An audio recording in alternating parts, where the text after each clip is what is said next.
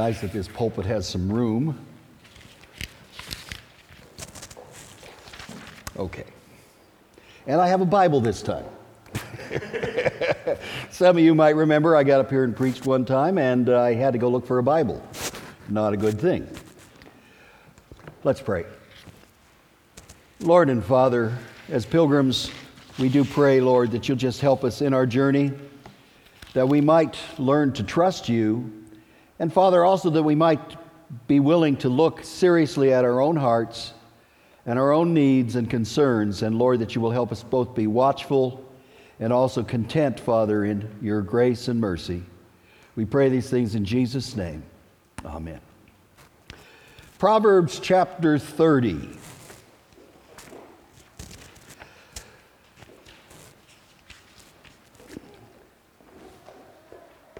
Yes?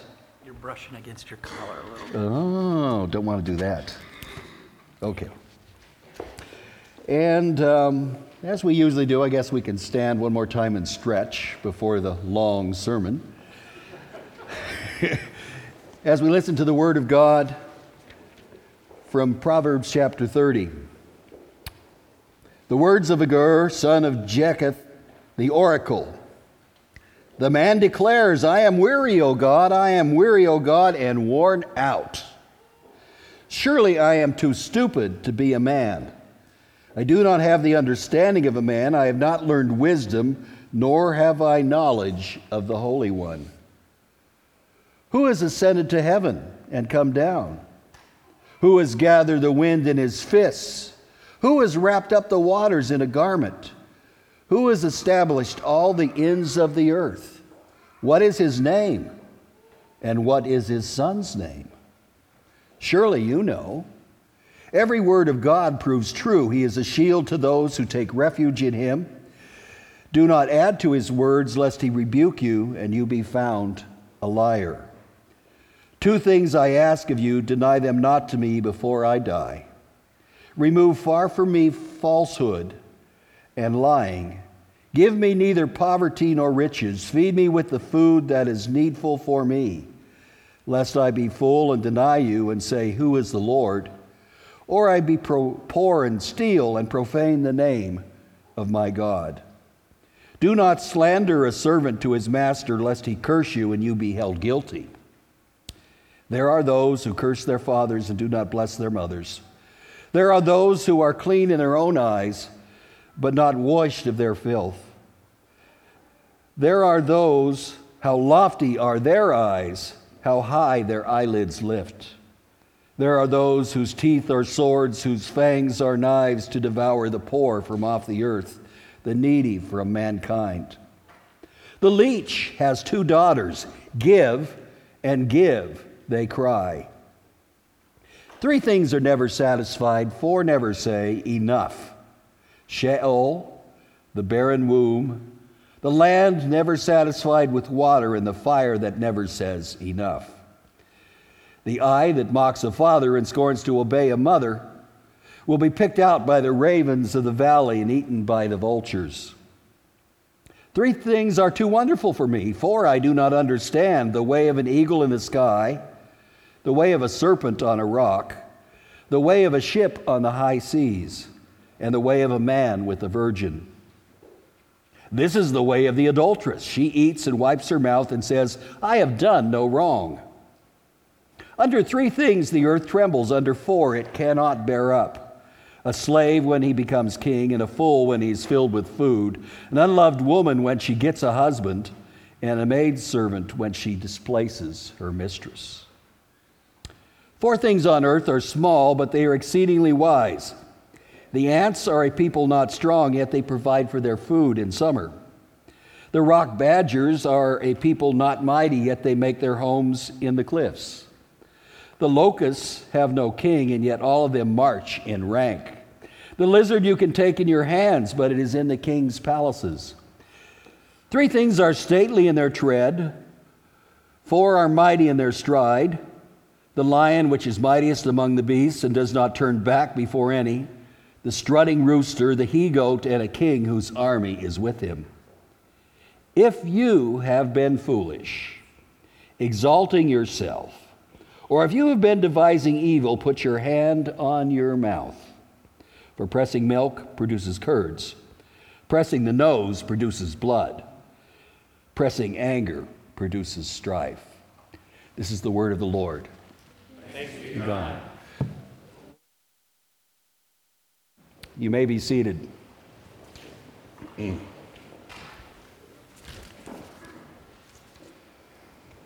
Have you ever done something stupid?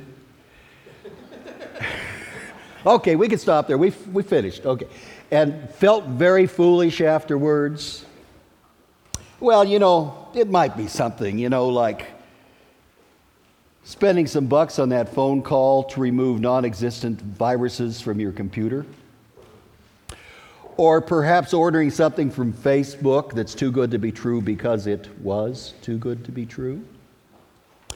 Well, you know, in our passage here, it says that I am a man. I have not the understanding of man. I'm too stupid to be a man. And I'm sure most of the wives will agree that this is truth. that men are stupid. And um, they do stupid things. They do not ask for directions. No matter how hopelessly lost they get, they don't ask for directions. Uh, they also um, um, don't read instructions when putting something together. And I see some nods out there. Um, yeah. Do the men do this, wives? Yeah, I think so. Um, they don't listen to their wives. Men, uh, yeah, that's probably true. And what's worse is they won't admit it when the wife says, I told you so. Um, perhaps you do something foolish like showing up for church for discipleship hour in time for setup, which could happen in two weeks when they change the clocks. You know, daylight saving times begins, and here we are early. Might as well help put the chairs up. Or perhaps um, you leave the key in the trunk of your car while unloading stuff for a church picnic and spend the whole time at the picnic trying to get someone to help you get the key out of the trunk of the car so you can get home. Now, I'm sure that's never happened to you. Um, or perhaps you've driven up to a mountain trail 40 miles from the nearest town and left your lights on as you hiked up to Cascade Pass. And perhaps when you get back down, you have to ask every hiker that comes down the hill, Do you have a pair of jumper cables? And just perhaps, when you jump the car, you do it backwards and burn out this little wire called the fusible link. Perhaps you have to hitchhike 40 miles into town to the only service station that's open for five more minutes and beg someone to come install a dollar fifty piece of wire on your car. And which he gladly does, though it was time for him to go home for his dinner. And you thank him very much as you write that check for 150 bucks for that dollar fifty piece of wire. Now, surely that doesn't happen to any of us. Um, but there are times when we do something foolish and we really know we have blown it. Perhaps choosing this passage to preach on is one of those times. because most of you are right now thinking, is he going to unpack this or what? I don't understand why he chose this these verses. We've been talking about being in exile, walking in exile. Peter's been preaching to us and teaching us what it is to be a people in exile, living in a world that's sinful and yet walking in the ways of our King. We've dealt with issues like authority and we've dealt with all sorts of issues along the way, and I can think back to other things that God has been speaking to us about, in which He's been talking to us about the way we should walk in a wicked world. Now, as I've looked over this passage, I thought it was appropriate because this is a man who is, in a sense, on a pilgrimage. He's living in a world in which there's a lot of sin, and he's wrestling with it. And as he struggles with these things, he's worn himself out. I am weary. I am so weary. I'm worn out. I don't understand these things. I just don't understand where the wisdom is. Now, remember, this is the book of Proverbs. We have had 29 chapters of wisdom. And here's this guy. Now, who is this guy, by the way? I mean, I've never heard of this, this person. It's not one of the prophets, is it? Well, I don't know. Nobody knows for sure. Some think perhaps Solomon. After all, he wrote the book of Proverbs, but this seems to be a little appendix, and it says it's written by Agur, the son of Jakeh, whoever they were. Um, and yet, I would suggest probably this is an appendix that Solomon has attached that's written by someone else. Some think perhaps it's an Ishmaelite or a heathen writing this because he says, I don't know anything about the Holy One. I don't have any theological insights. And um, that's a possibility. But Solomon, well, you know, Solomon was um, pretty rich. And this guy says, Don't give me any riches. And Solomon, you know, wrote 29 chapters of the book of Proverbs. And probably wouldn't say, I don't have any wisdom or knowledge of the Holy One. Um, scholars, they, they argue about this, and Jeff will probably tell, tell me this afterwards. Yes, this is true, that um, there's a lot of confusion about this particular passage. And yet, as I first came to it, I came to it as if it was instruction teaching. But then I came to realize that this is poetry. This is emotion. This is feelings. This is personal.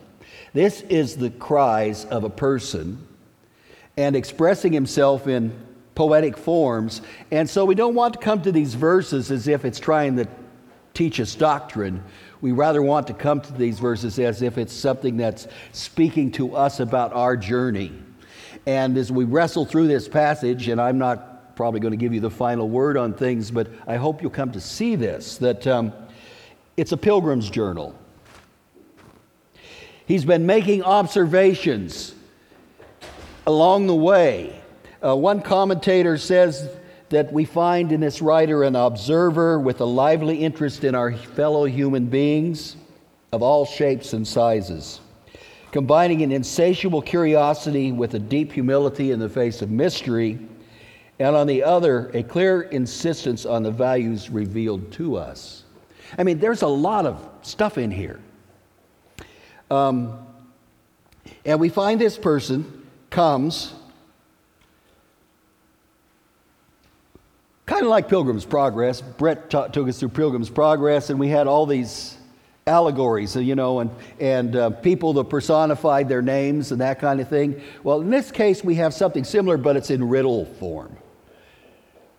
We'll get into that in a moment, but we have riddles here. And so, as I start to unpack this, I want you to realize several things right off the front. That when we interpret the Bible, the clear passages interpret the unclear passages. So, we need to look elsewhere to find the final explanations. Secondly, we need to realize that um, the New Testament interprets the Old Testament. And so the New Testament has to speak to this passage. And we also have to realize that the epistles interpret narrative and poetic passages. So obviously, what Paul and Peter and others say speaks to what this person says in the book of Proverbs. And finally, we have to realize that the whole teaching of the Word of God helps us understand individual passages. Okay, having said that, as we start to unpack this, you know, Jesus said, Enter by the narrow gate. For the gate is wide and the way is easy that leads to destruction. Excuse me, I lost my eye. But those who enter it are many. The gate is narrow, the way is hard that leads to life, and those that find it are few. Okay, so here we got this guy. And the first thing he says is, I am stupid. I'm an idiot. I am foolish. I need wisdom. I've done something that has left me in a state of confusion spiritually. Because he immediately begins to talk about who is God. And, um, you know, this sounds very familiar. We read this Who has ascended to heaven and come down? Who has gathered the wind in his fists? Who has wrapped up the waters in a garment? Who has established all the ends of the earth? What is his name and what is his son's name? Surely you know. This sound familiar? I mean, immediately some people are starting to think, hey, this sounds just like uh, the book of Job.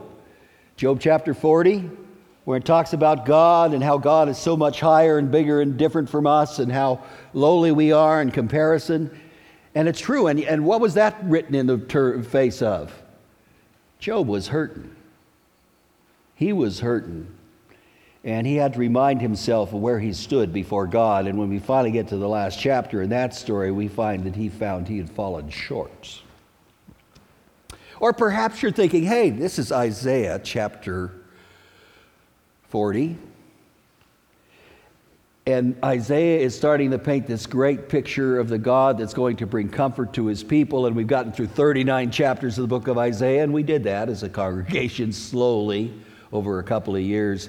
And suddenly, finally, we have a picture of God and all his glory and how he stands above us. But, but as I come to these things, the key thing here is not the fact that he gathers the winds in his hands and wears the seas like his garments, and he establishes the boundaries of the earth.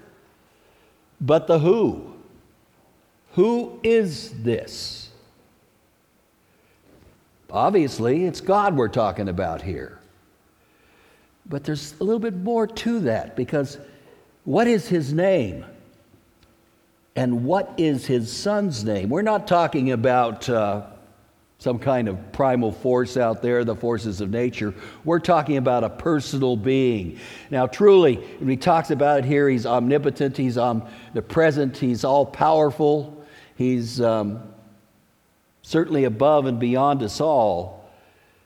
But I think as I began to read this, you, I started reading this, you know, in terms of, well, this is guy's talking doctrine here. But no, he's not. He's, he's expressing a struggle he's having in his heart with who God is and is God really working in my life? That's why he comes across with these questions as if he's uncertain. Because, first of all, he's worn out, and secondly, God doesn't seem to really be there in his life. So, the next question is Can I trust him? And he goes on to say, very quickly, his word is up to the task. Every word of God proves true. He is a shield to those who take refuge in him. Do not add to his words, lest he rebuke you and you be found a liar. As we go out on our pilgrim journey, we carry with us the Word of God to guide us. And God reveals himself. How do we know God's name? It's revealed in the Word of God. How do we know His Son? And this is very interesting because this is the Old Testament. This is before Christmas. Do you know His Son's name? Now, we could wrestle with what this means exactly, but I think it's kind of interesting that, that here we're beginning to get a grip on who we are in a relationship with. And in that relationship, how do we walk? We walk in his, the light of His Word. We find our refuge in Him. He becomes our shield. well, this is great, but why is this guy hurting so much? Now we come to the fun stuff. Because we come here now to his prayer. Now, there are two verses in this chapter that have always been favorites of mine. This verse is one that um, anytime you want to talk about stewardship, you read this verse. You say, um, Two things I ask of you, deny them not before me before I die. Remove from me falsehood and lying. Give me neither poverty nor riches. Feed me with the food that is needful for me, lest I be full and deny you and say, Who is the Lord? Or lest I be poor and steal and profane the name of my God. Well, let's take this as just straight commandments. He said here, the golden mean is the key thing. You don't want to be too rich, too many temptations there. Solomon certainly knew them. Um, you don't want to be too poor. You might be tempted to steal or do other things that would dishonor God. That's a great verse. But this is a prayer of a man who is hurting. And he starts out by saying, Remove from me falsehood and lying. And interestingly, we get down to the bottom of the chapter, and he says, If you have been foolish, exalting yourself, or if you have been devising evil, put your hand on your mouth. Well, we got some more to get into here, but my suggestion to you is this that we don't want to just read this as, oh, this is a prayer, a principle that we should pray all the time, but realizing as we pray this that this is personal. This involves struggles he's having in his own heart as he asks these things of God. And yes, it is very similar to the Lord's Prayer Give us this day our daily bread. Forgive us our debts as we forgive our debtors, and so on. But as I started to think about these things and started wrestling with it, why is this guy hurting? Why does he pray this prayer here? And then we come to the long list of interesting and often confusing metaphors and observations he makes.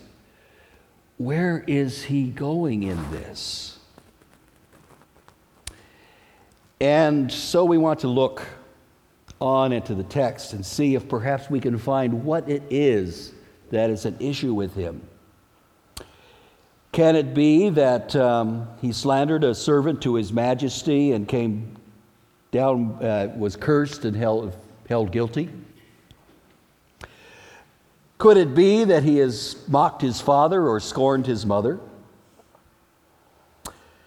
Could it be like the way of the adulteress who eats and wipes her mouth and says, I've done nothing wrong? Could it be the one that has been foolish and exalted themselves, devised evil, and then realized that they have stepped away from their God? You know, we live in a world that is struggling constantly with obedience to God. And so we have here a string of references to the kind of people you will meet in this world. There are those who curse their fathers and do not bless their mothers. There are those who are clean in their own eyes and are not washed of their filth. Boy, this guy doesn't hesitate on the use of words, does he? There are those, how lofty are their eyes and how their eyelids lift. There are those whose teeth are swords, whose fangs are like knives. They devour the poor off the earth, the needy from among mankind. They're like leeches. Give me, give me, give me. The word there for there are those actually says is the word for generations. There are generations of people that are rebels against authority. They dishonor their fathers and mothers, they break the law. Um, we've learned about authority over the last few weeks from the book of Peter and the different uh, things of authority God has set over us. There are those who rebel against it, and we see it all around us on the daily news. the people we know, it's a constant thing. Generations after generations. Those who are hypocrites, they're clean in their own eyes. As far as they're concerned, they don't do anything wrong, but anybody else could tell them, no, they are hypocrites. They are dirty. There are those who are so proud that they walk above everybody else. Their eyes are lofty. There are those who are just plain greedy. They're never satisfied. They can't get enough. You know what he's dealing with here? He's dealing with the sinful nature of mankind. All have sinned. Now, we had a very good ex- explanation of that in our discipleship hour, and those of you that were there for that have been reminded of that fact. There is none righteous, no, not one. We've all sinned and fallen short of the glory of God. And that sin manifests itself in rebellion, it manifests itself in hypocrisy and greed and all these things. And this person is living in the midst of this and perhaps has tripped up himself, fallen into these things, has perhaps discovered that he did, yes, once upon a time, steal some gum from the five and dime. Or maybe he did something even worse, but he's struggling with his sin and he's struggling with living and walking in a sinful world.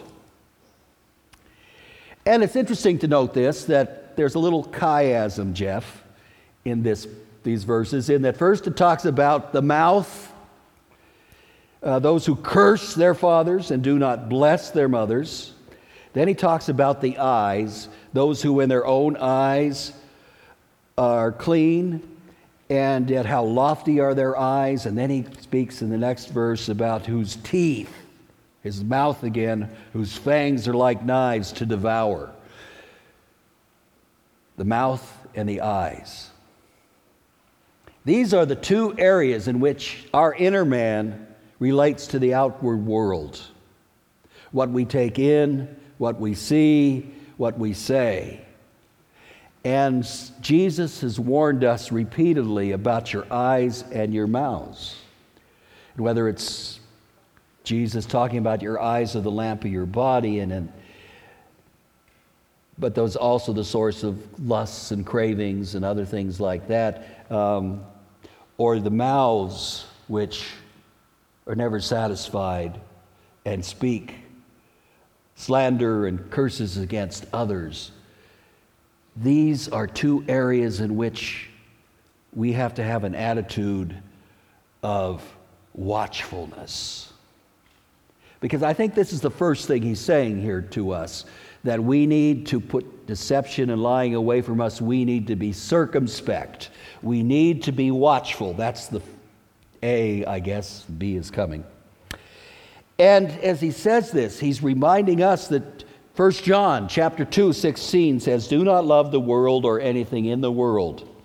If anyone loves the world, the love of the Father is not in him.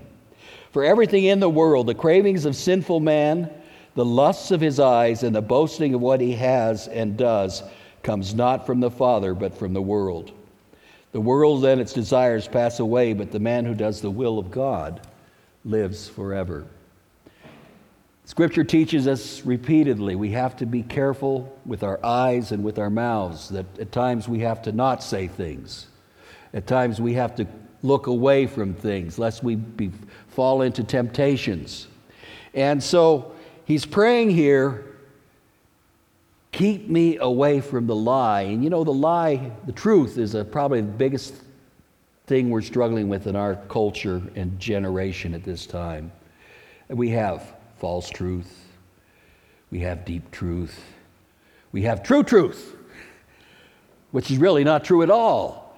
And all around us, we wrestle with where our information is coming from and what kind of information it is to us and, and where does it come in, where does it go out. But we struggle with truth, and yet the truth we need is that which God gives us. And so we find this man is teaching us in this prayer help me be watchful, circumspect. But now we get to the fun part. Because as I said, we have riddles here. Now, on Sunday mornings, we used to drive to church, and on the way, we would listen to Will Shortz with the puzzle. Now, anybody here familiar with the puzzler on NPR? I only see a couple of hands. I don't know, for 30 years on Sunday mornings, Will Shortz, who is the, uh, the crossword puzzle editor for the New York Times, would go on the radio and they would have someone call in, the, and um, he would give them a series of puzzles, whether riddles or anagrams or various things, and then they would come up with answers, you know, and they would sit there and wrestle and struggle with it. And you're kind of trying to help them along. There'd be a puzzle each week that would give you an entry into this thing and a new puzzle and so on but there was all kinds of puzzles and riddles and things like that. And um, it was always kind of a nice, stimulating thing to experience the puzzler. And what we have here is now a series of puzzles. Is there a structure to this? I mean, as I was reading this, did it feel like you were going through a structured flow of thought? Or did it feel like a pop, pop, pop, pop collection of things. A lot of the book of Proverbs is basically that. It's each verse is just a verse unto itself. It really doesn't have a lot of connection to the verses before and after. But I would suggest to you that we do have a structure here. And in particular, it's these numeric riddles. There are three things. No, there are four. Three, but four. And there are four things, and so it says three, but no, let's say four. And in each of these things, they enhance the poetry of a given saying. They serve as memory aids. They build to a climax. And they give you numerous examples of a subject implying there are many more. And we've already had one without that introductory feature. As I said, there are three things, four things. Well, there are four kinds of people in this world. And within that four kinds of people, there was a mouth, eyes, eyes, mouth. A little bit of, Jeff would say, Hebrew poetry here. Okay, so now we get into some riddles. Ah, great. I wish I was on the radio. And I might note that interspersed between most of them is a single verse, which is a blunt, often painful observation. For example, the leech has two daughters. Give and Give are their names. Or um, the way of an eagle no, that's not it. The eye that mocks a father and scorns to obey a mother will be picked out by the ravens and eaten by the vultures. Hmm. But these things kind of serve as little frameworks of the puzzles, the riddles. Let's get to them, they're more fun. Okay, we have four things here um, three things are never satisfied, four say never enough. Sheol, which is the grave. The barren womb, woman that has wanted a child but has never had one. My eyes are okay. The land never satisfied with water, and the fire that never says enough. Okay, so here's four things. Think about it. You know, here's the grave. Here is um, the barren womb. What do they have in common? Um, here's a parched land, a desert. And here's one of those wildfires burning up California. What do they have in common? That is the point. the one thing they have in common is the point, the answer to the thing. In this case, is they're never satisfied. No matter how many people you bury in a graveyard, there's always room for more. A woman who has not been able to have a child will never be satisfied as long as she doesn't have a child. A land that is dried up needs water, and a fire keeps burning and burning and burning until it consumes everything, unless we somehow manage to put it out. They're not satisfied. Oh, before we go into these rest of these, I want to say that what we're now talking about is my B point, which is contentment. First of all, in his prayer, he said that we should avoid lying and, and um, deception, but then he talks about living in contentment, not having too much, not having enough. And I think most of these riddles relate to this topic of living content with what God brings into our life. Okay. Three things are too wonderful for, for me. Four I do not understand. This is the second verse in the chapter of uh, 30th chapter of Proverbs that I just love. The way of an eagle in the sky. The way of a serpent on a rock. The way of a ship on the high seas. And the way of a young man with a girl. Hmm. Do we have an answer? What is the thing in common? Well, it's obvious. The eagle, we don't know how he does that thing, but he's up there flying and he seems to follow no, no particular path. And the snake on the rock, he goes his way, and it's pretty amazing that they can move on a rock without feet, but um, he leaves no path. There's no evidence that he's gone that way. I mean, a ship sails along through the sea, and there's a wake for a little while, but then it's gone. The path is no longer there. But when it comes to meeting a young woman, a young man is clueless. How do we? Uh, we all struggle with this. I mean, you hit adolescence, you start to meet girls, or you start to meet guys, and suddenly you don't know how to relate to each other, and it's just a, it's just a. Conf- the point is here that there are times when the paths are just not clear we don't exactly know where we are going to be going. And God brings into our lives those times where we just don't know where He's at. Or it's not absolutely clear which way we should go. Should we buy this car or this house? Or should I marry that woman or say yes to that guy? Especially since he's so foolish. No, in our relationships, in our walk of life, we have to be content that God is in control, that His hand holds the winds, that He wears the seas like a garment, that He's established the boundaries of the earth, and that we know Him by name. That's oftentimes what has to be sufficient for us. That's our satisfaction. Okay. There are three things under which the earth trembles. This is, I guess, one for California. Under four, it will not bear up. A slave when he becomes king. A fool when he is filled with food. An unloved woman when she gets a husband. And a maidservant when she displaces her mistress.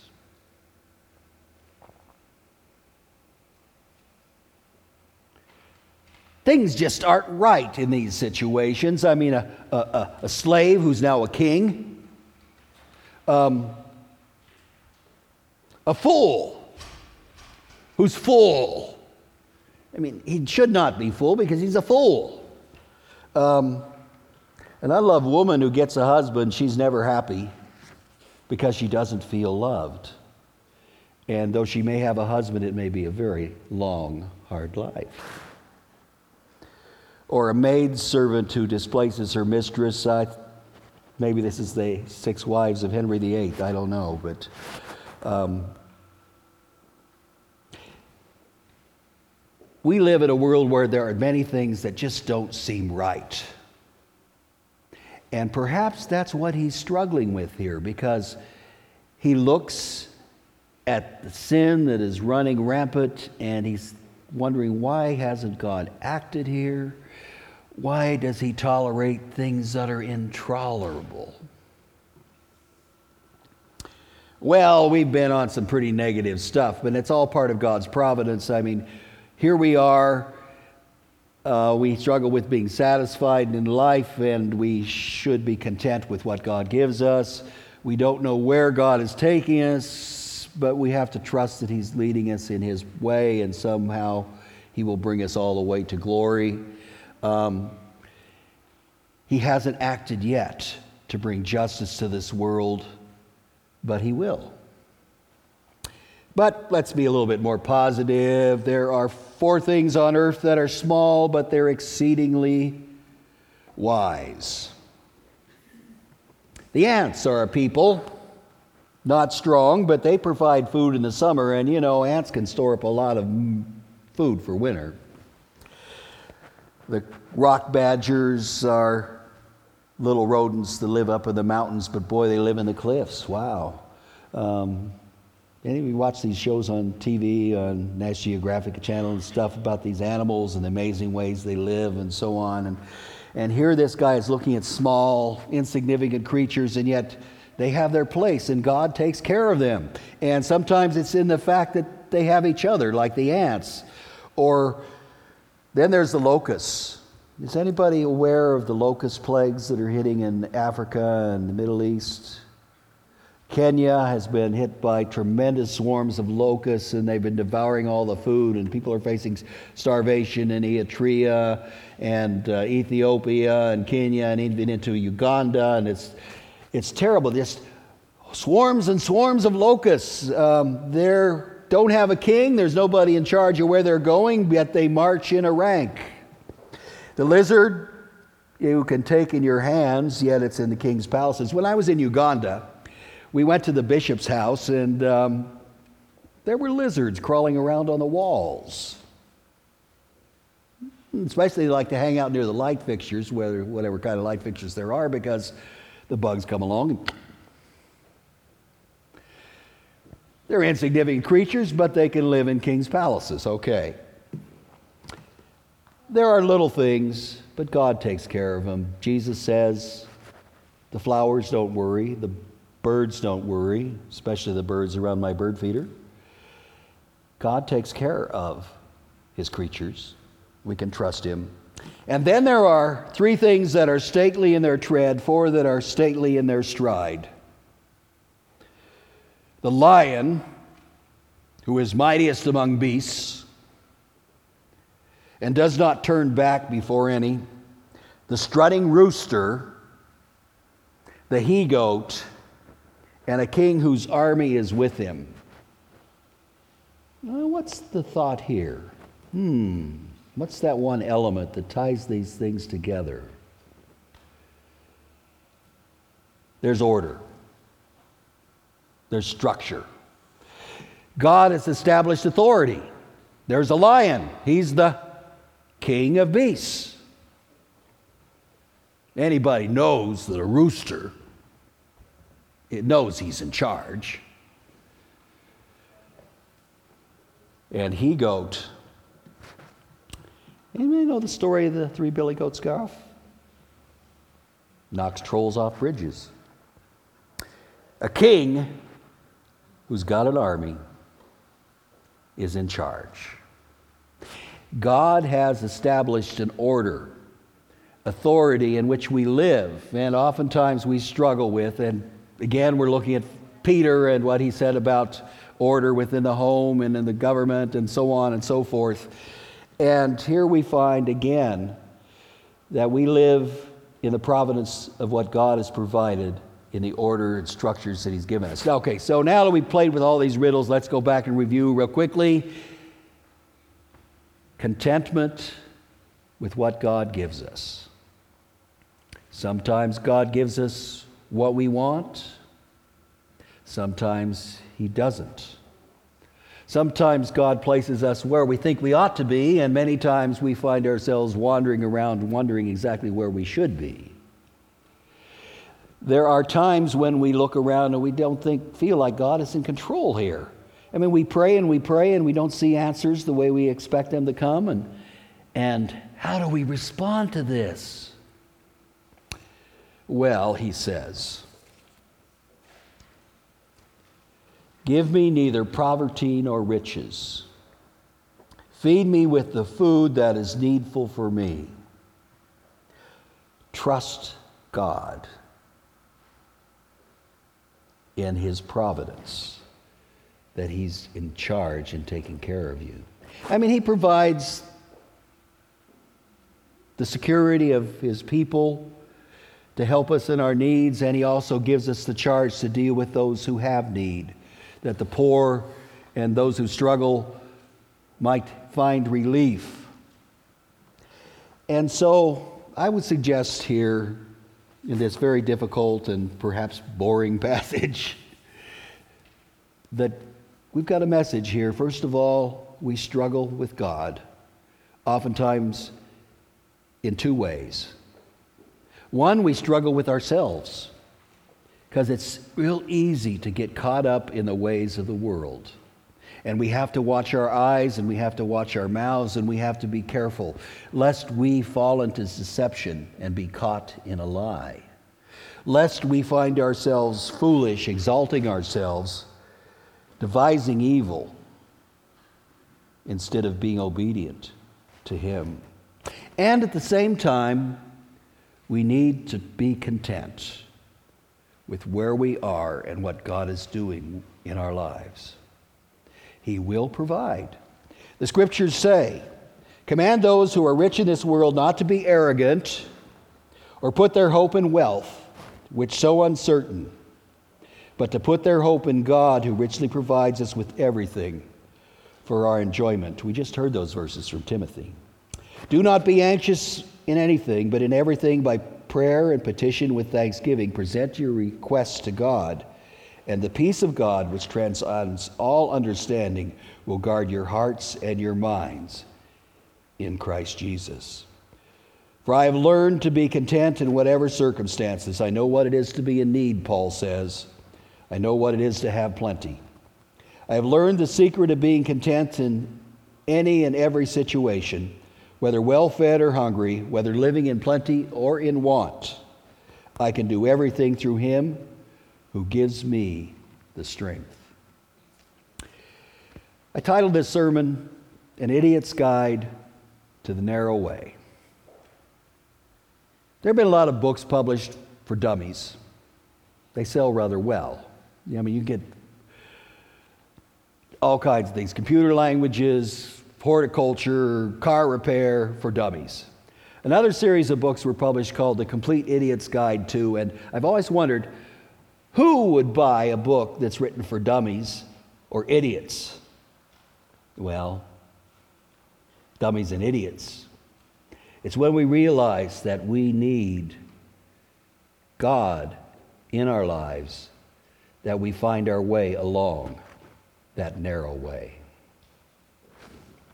Let's pray.